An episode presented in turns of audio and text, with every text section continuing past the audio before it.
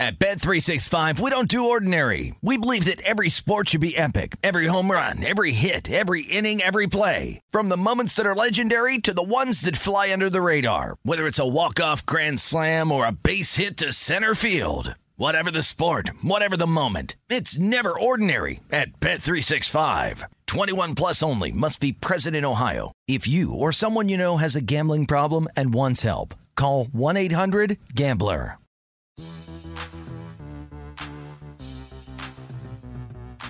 What's going on, and welcome into the Wednesday edition of the Pelicans podcast presented by SeatGeek. I'm Daniel Sallerson. The Pelicans are coming off of a nice win last night over the Detroit Pistons, 111 to 101. Welcome back, Brandon Ingram, who missed the last five games with an ankle sprain.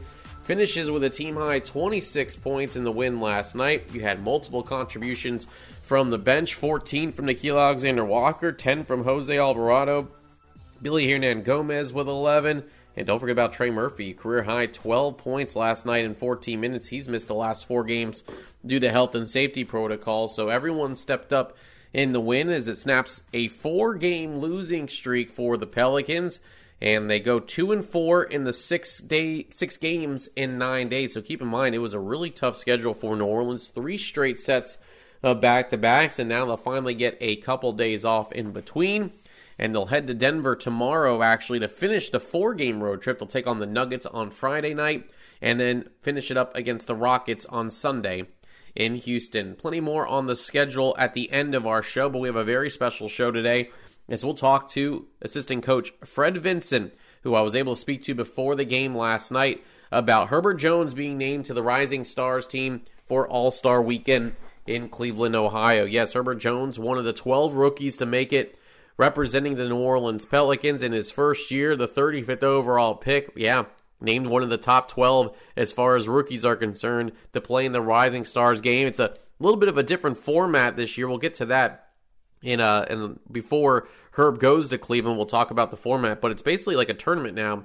with three games being played, but Herbert Jones is going to be one of those guys.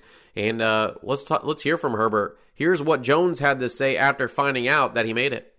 I'm looking forward to it a lot, man. Uh, and they told me at halftime, like I, I seen it on social media, you know, like people was talking that I might get an invite, but that wasn't really a concern of mine. But I mean, it's a great feeling to, you know, get, get that accomplishment under my belt.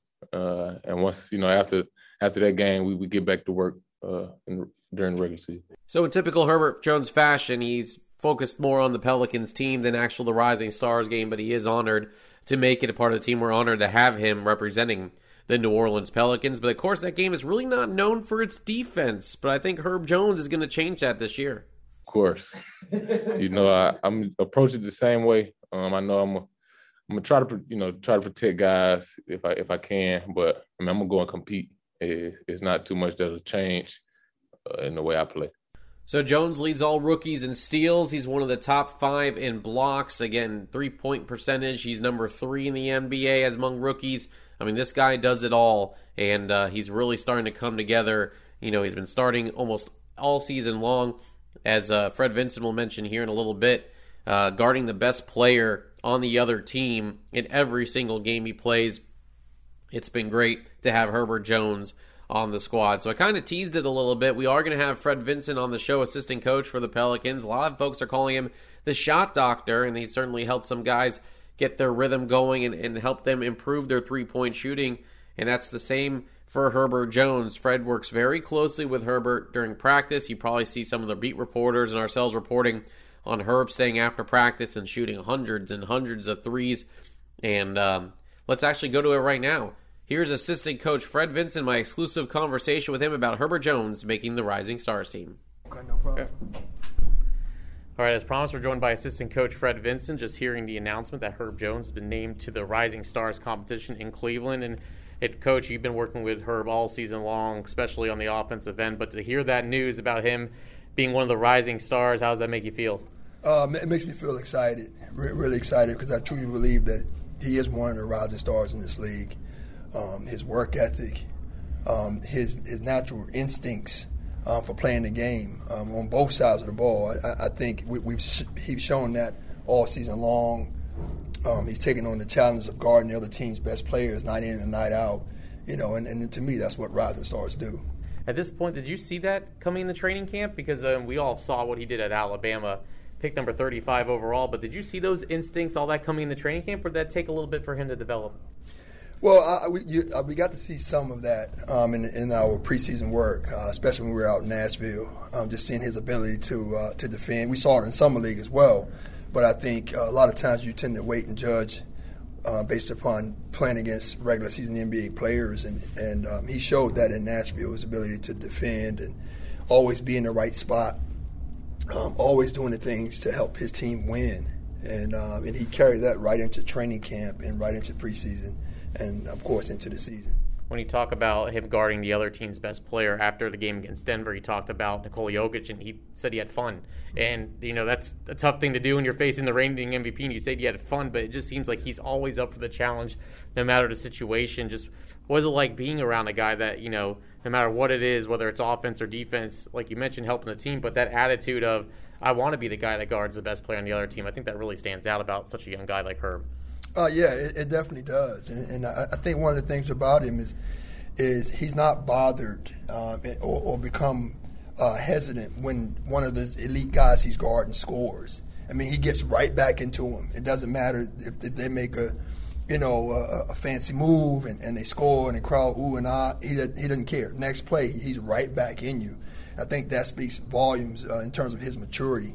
Uh, most young guys will, will start to you know shy away and and kind of play a little bit softer out there defensively when they're guarding those types of guys. And he, he welcomes the challenge. He really does. When you talk about his offensive game, you work with him closely on his shot and how much that's come since the beginning of the season. What have you seen as far as him just the ability to kind of evolve his offensive game as this year has progressed? Um, just his ability to to pick up the things that, that I'm trying to teach him, and it's really difficult. People have no idea when when you've shot the ball a certain way your entire life, and now you're in a position where you're it's a high pressure moment and you're trying to make changes. And that's that's the most difficulty in terms of trying to make those types of changes during the course of the season. Um, but he, he's been an unbelievable student. I mean, just just really really studying. He even he's he's teaching me about certain things and talking back to me, coach. I didn't do this or I didn't do that from a technique standpoint. Um, so he, he's been all in. He's been grasping. He's been patient, uh, which it takes a lot of patience when, when you when you're trying to develop a shooting technique or change the way you shot the ball probably for most of your life. Um, but he, and he's he's been uh, he's had the endurance to deal with me. I ain't easy when it comes to that. I'm always in your ear, um, but but he he accepts the coaching and it's just been great to work with.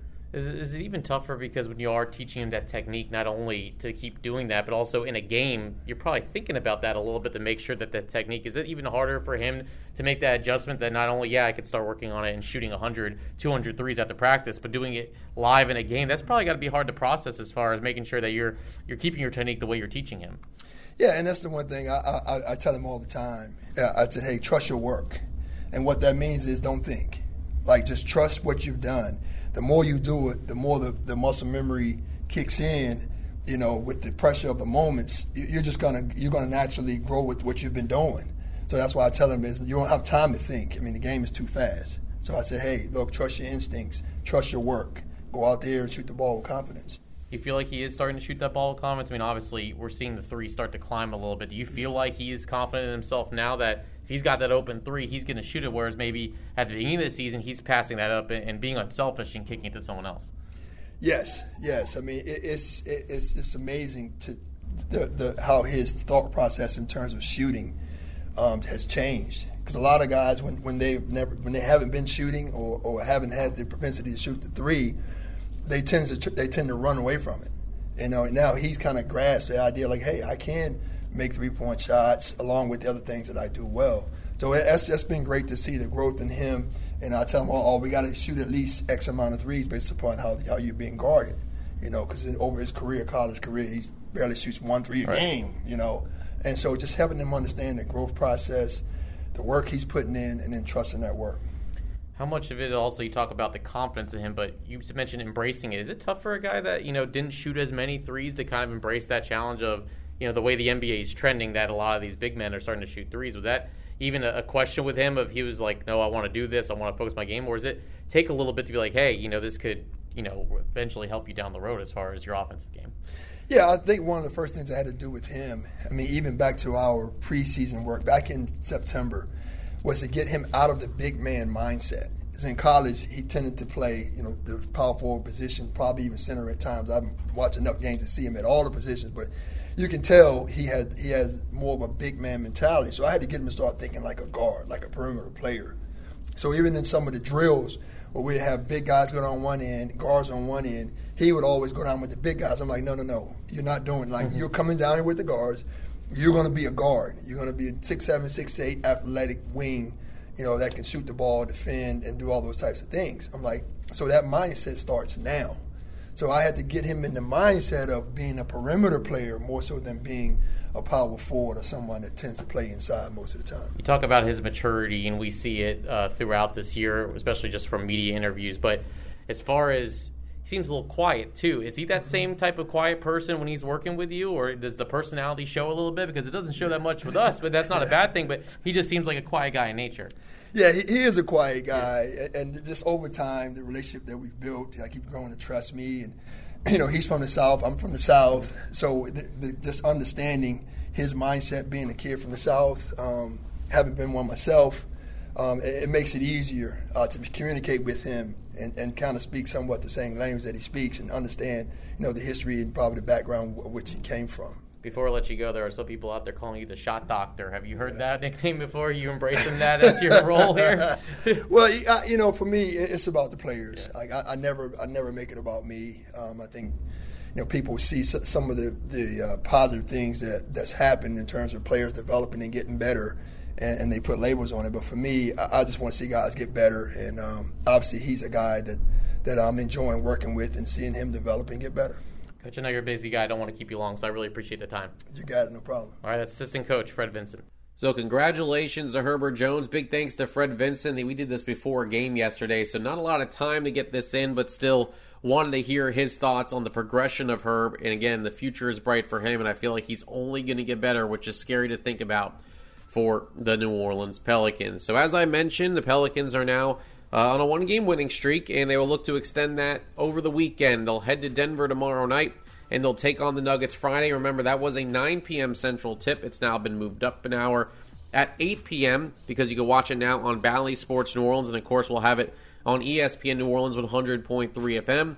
Then the Pelicans will head to Houston and wrap up the road trip against the Rockets on Sunday night at 6 p.m. And then the Pelicans will have a six game homestand. It's their longest one of the season leading in to the All Star break. You don't want to miss any of these ball games. It's a chance for the Pelicans to get themselves back in the play in races with games against the Rockets, the Heat, the Spurs, the Raptors, the Grizzlies, and the Dallas Mavericks. Some very winnable ball games, and hopefully you can join us for a bunch of those on the broadcast, but hopefully inside the Smoothie King Center before the Pelicans again are trying to get their way into that play in tournament and February is here. Look, there is about 30 games to go left for the Pelicans, so time is running out. The trade deadline is next Thursday, February 10th, so next week should be very exciting when the Pelicans come back from the road. We'll have another podcast for you on Friday, of course, and then, of course, we'll hope to hear and see you at the Smoothie King Center next week.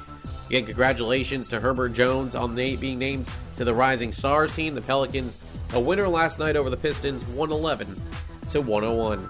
That'll do it for today's podcast. Hope you enjoyed the conversation. Until Friday, I'm Daniel Sallerson. Thanks for listening to the Pelicans podcast presented by SeatGeek.